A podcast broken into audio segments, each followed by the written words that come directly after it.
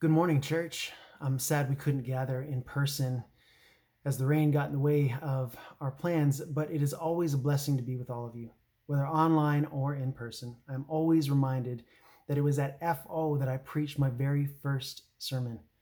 And here we are two years later. So much has changed and things look so different, but I'm encouraged by all of you, by your faithfulness and continued obedience to Christ, to honor Him and obey Him it speaks to your faith and the wisdom of your leaders as they shepherd all of you. May we all seek for to find wisdom in God's word, trust in his providence, and live sacrificial lives no matter what changes in the world around us. Let us praise God that he does not change. His word does not change. It is in this truth we rest and find comfort no matter the chaos that is all around us or the circumstances we may find ourselves in. God is the same yesterday, today, and forever. Amen. Church, let's just open in prayer before we uh, jump into today's sermon. Father, I praise you and thank you so much for this day. Um, I thank you, Lord, for your word. Um, I thank you, Lord, for those at Fellowship Oshawa. Um, Lord, I thank you for their lives. Um, I pray, Father, you would continue just to lead them and to guide them, to um, make your face shine upon them. Uh, just continue to be with them, Lord. Um, I am so thankful for their faithfulness um, and obedience to you. Um, truly a testament, Lord, to your goodness. Um, and Father, I ask that you would be with me today as I uh, preach your word. Um, Lord, may I not speak from any place of selfish ambition or self righteousness, Lord, but um, preach your word um, in humility and in complete truth, just as your word is written. Lord, we love you and we praise you and we ask, Lord, that this time of worship uh, would be glorifying and it would uh, honor you Um, here and now. We pray this in Jesus' name. Amen. So I know you have been in the Gospel of Matthew, and we'll be picking up in Matthew chapter 16, looking at verses 21 through 28 this morning. Jesus is in his third year of ministry here. It's also known as the year of opposition for Jesus and his ministry, as the Jewish elites are not too fond of the things Jesus is doing, or the following that he has, or the claims he is making, as it threatens their positions and status amongst the people. In the midst of all of this, Jesus has been pouring into his disciples, teaching them, leading them, and shepherding them. They heard the greatest sermon ever preached by the greatest teacher who ever lived in the Sermon on the Mount. And we see in the previous verses of chapter 16, Peter the rock has made the profession that Jesus is, in fact, the Christ, the prophesied Messiah, the Son of the living God. And it is following this profession of faith that Jesus begins to prepare his dear friends for what is to come. Turn with me to Matthew chapter 11, looking at verses 21 through 28. From that time, Jesus began to show his disciples that he must go to Jerusalem and suffer many things from the elders and chief priests and scribes, and be killed, and on the third day be raised. And Peter took him aside and began to rebuke him, saying, Far be it from you, Lord. This shall never happen to you. But he turned and said to Peter, Get behind me, Satan. You are a hindrance to me, for you are not setting your mind on the things of God, but on the things of man. Then Jesus told his disciples, If anyone would come after me, let him deny himself and take up his cross and follow me. For whoever would save his life will lose it, but whoever loses his life for my sake will find it. For what will it profit a man if he gains the whole world and forfeits his soul? Or what shall a man give in return for his soul? For the Son of Man is going to come with his angels in the glory of his Father, and then he will repay each person according to what he has done. Truly I say to you, there are some standing here who will not taste death until they see the Son of Man coming in his kingdom. There is a lot to get through here, so we're going to dive in right now. Today's message is titled Living in Christ the passion, the cost, and the glory. As Christians, as disciples, we must understand a few things, church. We're going to look at three of them. We must understand the passion of Christ. Look at verses 21 through 23 with me again. Jesus says, From that time, so what he's speaking of here is the time that they have now professed Christ as the Messiah. He began to show them and to tell them that he's going to Jerusalem, that he's going to suffer, and he's ultimately going to die by the chief priests and the scribes and be killed, and on the third day be raised. And Peter took him aside and began to rebuke him, saying, No way, Lord, far be it from you, this shall never happen. And Jesus turns and says to Peter, Get behind me, Satan. Get behind me, adversary. You are a hindrance to me, for you are not setting your mind on the things of God, but on the things of man. You want to talk about a heated and passionate conversation? Well, here it is. This is a very tense setting. With Peter and the disciples having acknowledged Jesus as the Messiah, Jesus begins to share with them the events that are to come. The sufferings Jesus endured and his death on the cross has come to be known as the Passion of Christ, specifically the time between his prayer in the garden to his crucifixion. Passion has come to mean something very different to most of us and in, in society in general, but passion that I am referencing here comes from the Latin word pati, which means to endure or to suffer. Jesus tells them that he will suffer at the hands of the Jewish elders, chief priests, and scribes. And Peter has a very serious problem with this whole idea of Jesus, the Messiah, the Son of the living God, being killed by the hands of men. And he says, Far be it from you, from you, Lord. This, this can't happen. This, this will never happen to you. In Peter's mind, and we can assume this of all the disciples, they were expecting the Messiah to reign and rule, to overthrow Rome, and that Israel would once again rise to power and prestige the time of messianic rule, to think of the Messiah suffering and dying is not at all what Peter had in mind. Peter's reaction is not one that would have been acceptable from any student or pupil speaking to their teacher at this time and in this specific culture. No way, you don't talk like this. And for a guy that just confessed Jesus as the Son of the living God, he sure wasn't thinking too clearly to openly reject and rebuke what Jesus had just spoken we can apply passion as we know it, as we understand passion, to Peter's response here. Passion as we have come to understand passion in this day and age. Peter is in a state of shock. What Jesus has spoken has startled Peter, and I suspect his emotions have clouded his judgment. He's, he's upset.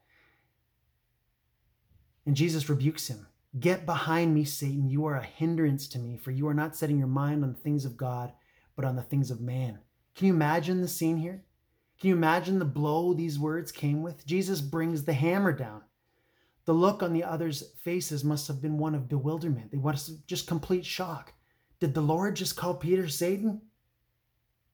Interpreters are unclear if Jesus was speaking directly to Satan or to Peter being influenced by Satan. But regardless of that, Jesus makes it crystal clear his meaning and purpose for using such strong words. You do not speak against the will of God.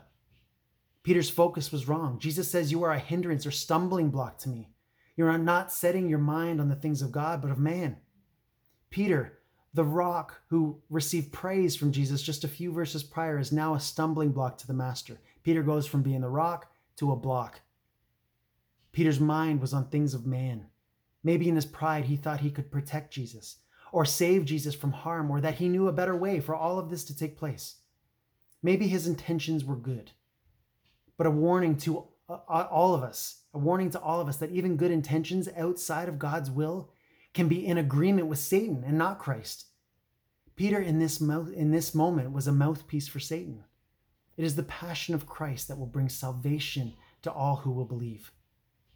Peter and the rest at this point are still learning this. And obviously, Satan, in his wickedness, as he does here with Peter and continues to do to this day, will attempt to get us questioning and doubting our Lord's will and ways, especially the way unto salvation and reconciliation to the Father. Satan comes to kill, steal, and destroy. He is a deceiver, so we must be wise to keep our minds fixed on things above and live according to the Spirit. Paul says in Romans 8 5 through 8, For those who live according to the flesh set their minds on the things of the flesh, but those who live according to the Spirit set their minds on the things of the Spirit. For to set the mind on the flesh is death but to set the mind on the Spirit is life and peace. For the mind that is set on the flesh is hostile to God, for it does not submit to God's law. law. Indeed, it cannot. Those who are in the flesh cannot please God. Colossians 3 2 says, Set your minds on things that are above, not on things that are on earth. Edmond Hiebert, Bible commentator, says this of Peter He was motivated not by the things of God, things related to God's purposes, but by the things of men, the concerns of fallible human beings. His human desire to spare his master such sufferings prompted Peter to urge Jesus to avoid the very suffering to which Jesus had committed himself as the messianic servant. As followers of Christ, we must understand, church, the passion of Christ, the brutality of his sufferings, his death, and his willingness to lay down his life as the propitiation for sin. The message of the cross, cross is foolishness to those who are perishing. But to us who are saved, it is the power of God. 1 Corinthians 1:18. May we never misunderstand or attempt to dumb down the passion of Christ by attempting to humanize our holy, righteous God, questioning his ways and methods, having our minds on the ways of men and not of God. This leaving us open to Satan's schemes. As Christians and disciples, we must understand the passion of Christ. And secondly, church, we must understand the cost Look at verses 24 through 26. Then Jesus told his disciples, If anyone would come after me, let him deny himself and take up his cross and follow me. For whoever would save his life will lose it, but whoever loses his life for my sake will find it. For what will it profit a man if he gains the whole world and forfeits his soul? Or what shall a man give in return for his soul? At first look here in verse 24, it would appear Jesus is speaking exclusively to his disciples, more of an intimate scenario and scene. But looking to the other gospel accounts and parallel verses in Mark 8:34 and Luke 9:23, we know that is not the case. Jesus is speaking not only to the disciples but to many others. There's a crowd among them. And now Jesus shares with not only the disciples but all who are listening the cost of following him. If anyone would come, or wish to come or desire to come after me, let him deny himself and take up his cross and follow me. Here is the first condition or cost it is to deny oneself. And oh, how our current society loves that idea. Having to deny myself? What about my feelings? And what about what I want? And the verb that's used here, it's an imperative. To deny himself, it's not a suggestion. It's not a might or a maybe, but a command, definite obligation, an absolute necessity. And we in Christ know this is only made possible. We can only do this by the power of the Holy Spirit within us, who strengthens us to obey it. Not denying stuff and things, but, but denying yourself, denying you. Any hint of self centeredness, being completely unselfish, and submitting to Christ and His will completely. Christ is King, not you, not me our lives belong to Him. Our thoughts, our desires, our wives, our husbands, children, family, friends, careers, our stuff, our whole life, everything must come under the authority of Jesus. We deny ourselves. What else do we see here? Secondly, Jesus commands the Christian, the disciple, he must take up his cross. This is the second time Jesus has mentioned the cross. You'll remember in Matthew 10 38, Jesus said, Whoever does not take up their cross and follow me is not worthy of me. The Jews here were familiar with the cross and crucifixion. It was how criminals were dealt with. Criminals had to carry their cross. It was literally a death march. Jesus is saying that as ones who follow him, we must be willing to not only deny ourselves, as in turning away, but deny ourselves even unto death. And what a death he illustrates. We are to be willing to suffer crucifixion. It may not, may not have been clear to all listening to Jesus at this very moment, but oh, how clear it would have been once they saw Jesus himself suffering and dying in this very manner that he is speaking of. The Gospel of Luke adds that this dying, this taking up of one's cross must be daily. It must be a daily occurrence. If anyone wishes to come after me, he must deny himself and take up his cross and daily follow me. Luke 9:23. And just to be clear here, church, the cross we bear is not our daily struggles of work and or a difficult marriage or things that irritate us. It's not things that happen to you making you some kind of victim. It is our willingness to bear the cross as we suffer for Christ, a difficult concept to grasp for us here in the West, as we have it so good here and know nothing of persecution. I'll admit I am at times embarrassed as to what we here call persecution in comparison to what others face every day all over the world for their faith in Christ. So may we right now remember our brothers and sisters who are persecuted and literally losing their lives for their faith in Jesus, the ability to endure this kind of persecution is only possible by the power of the Holy Spirit within us. Spurgeon says this You have to bear the cross, but not the curse. Your Lord endured both cross and curse, but to you there is no there is not so much as a drop of divine anger in all that you are suffering. Your Lord sends you a cross, but not a crush. It is meant to bear you down, but not to break you and grind you in the dust.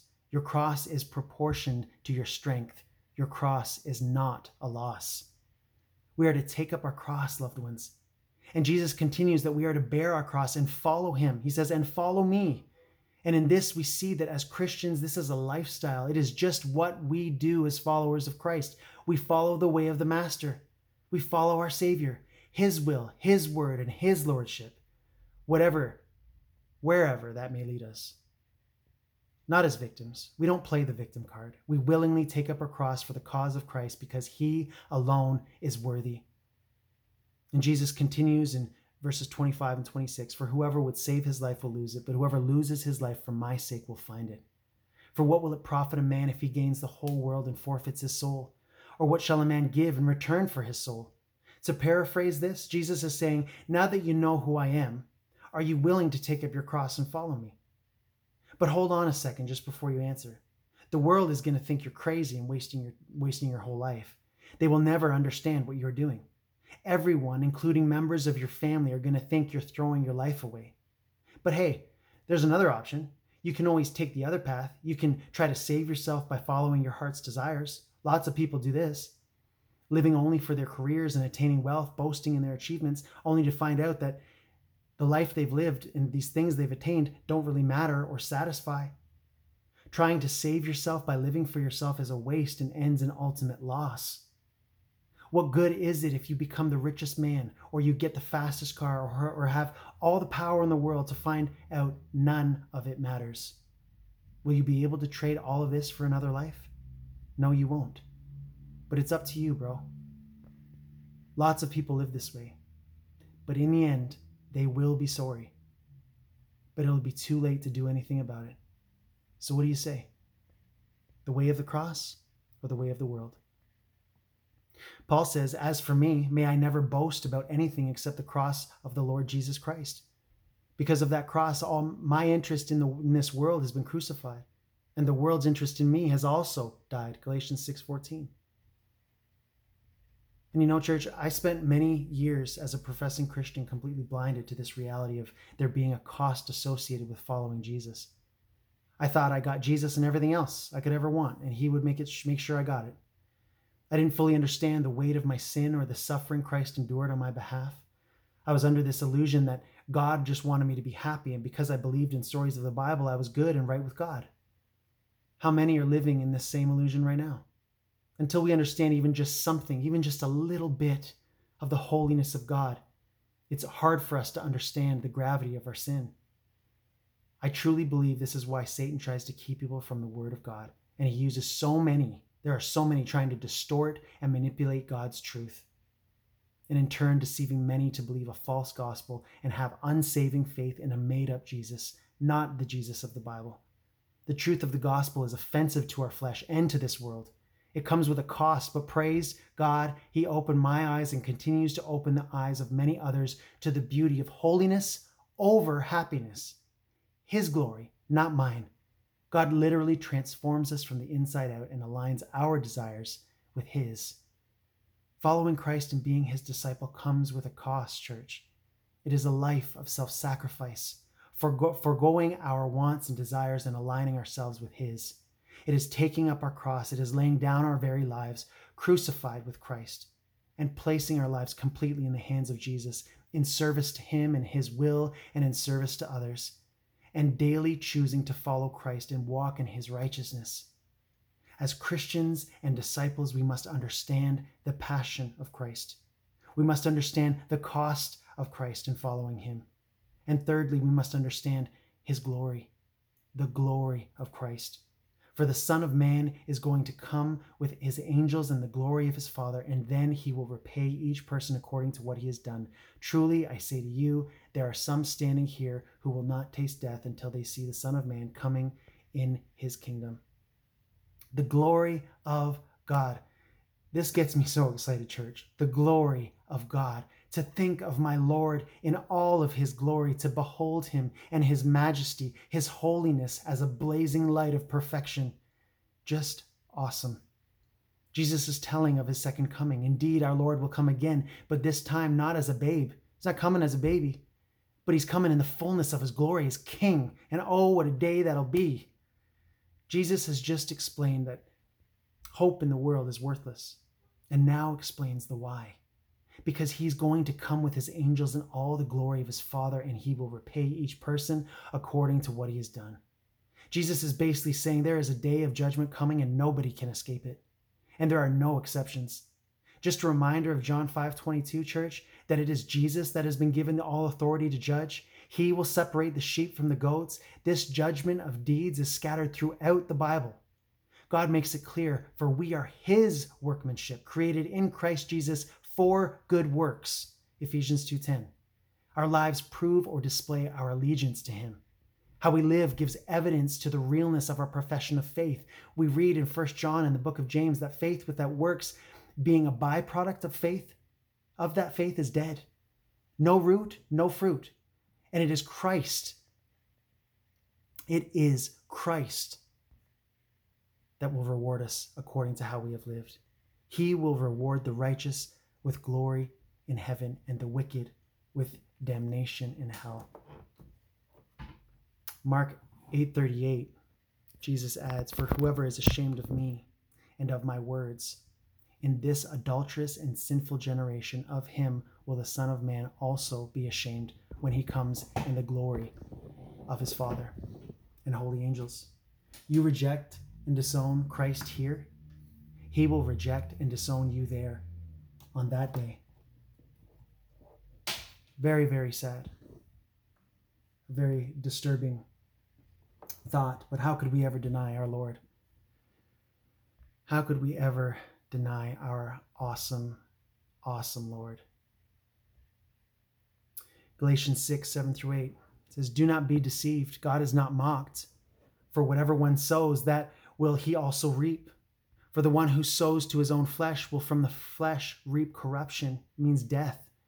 But the one who sows to the Spirit will from the Spirit reap eternal life. Works don't save us, church, but they are the evidence of a life saved. The work of the Holy Spirit within us is what cultivates these works of righteousness and upon which we will be rewarded. And as we continue to submit to Christ in us, not to our flesh, but to the Spirit, there will be fruit. Those who place their faith in works of the flesh to save themselves will be deeply ruined when it is revealed to them those things were done for nothing. In verse 28, Jesus says, Truly I say to you, there are some standing here who will not taste death until they see the Son of Man coming in his kingdom. This verse can cause confusion for many. Some thinking it meant that Jesus would return and reign before some of the apostles died. And well, we know that is not how it went down. There's no apostles remaining. But the confusion is mainly due to how the chapter breaks. In the very next verses of chapter 17, this promise of seeing the Son of Man coming in his kingdom is fulfilled as Jesus takes with him John, James, and Peter high up on a mountain is he's transfigured before them. They see the glory of Christ. And they see Jesus speaking with Moses and Elijah, representing the law and the prophets. And to be expected, they fall down on their faces, terrified. Now, I won't go further into this as you're going to hear more about this next week, but it was part of this passage, so I kind of had to reference it. As I conclude here, church, to live in Christ, to be a disciple of Jesus, we must understand the passion of Christ, his death, the height of his suffering, and God's reasons for it the cost of Christ, the cost to following Him, that is, denying ourselves, picking up our cross daily, dying to self, and following Jesus no matter where that leads us. And we must understand the glory of Christ. It is His holiness revealed, and it demands obedience in a life that produces righteous works out of the overflow of our faith and love for Jesus to the praise and glory of God. We have such a privilege, church, to live in Christ and because of this incredible honor, we must seek to know God's word so we can know Him and have godly understanding, understanding our sinful state and why our Lord had to suffer such a horrible death to save us from it. To truly know the cost of following Jesus, giving up our lives for Him and His, and His will for us, and that one day we all will be judged and rewarded according to our deeds, and to truly understand the beauty of His glory and the fear of the Lord it should produce in us. To have been shown such grace by a holy, righteous God that while we were enemies of God, while we were sinners, Christ died for us. And in his amazing grace and mercy, he opened our eyes, giving us new hearts and granting us eternal life through faith in Jesus Christ. I hope all of us in Christ understand that salvation is a work of God, not a work of our own. Maybe like me, you once lived a life thinking that knowing of, knowing of Jesus and some stories of the Bible was enough to get you right with God. You could have heaven and continue to live in sin, chasing the lusts of the world that never satisfy, not truly understanding the passion, the cost, or the glory of Christ. Or maybe you thought that by living by all the rules and being a religious person, you could work your way to heaven, living on a roller coaster ride of pride, self righteousness, fear, and guilt of failing to live up to the standards of righteousness. I don't know if any of this sounds familiar to, familiar to any of you, but one thing I know is that left to myself and my selfish desires, I wouldn't have chosen God. Salvation is a work of the Lord. Jesus is the author and perfecter of faith. It is only God that can change a heart, and it is only through the power of the Holy Spirit that we can live a life of self sacrifice that strives to obey our King. We must abide in the vine every single day, church. Loved ones, let us daily pick up our cross, die to self, and live lives of obedience and with eager anticipation of our coming King in all of his glory. Let us close in prayer. Father, I praise you and thank you for this time. Oh Lord, your word is so amazing. I praise you for your word, Lord. It has such power. It teaches us, Lord. It guides us. It is so amazing, Lord, that you have chosen to reveal yourself to us through your word. I pray, Lord, that you are honored and glorified in this time. I pray for those who listened. I pray, Lord, that this is that your word, as it has mine, um, done a work in our lives and changed us forever. In Jesus' name I pray. Amen.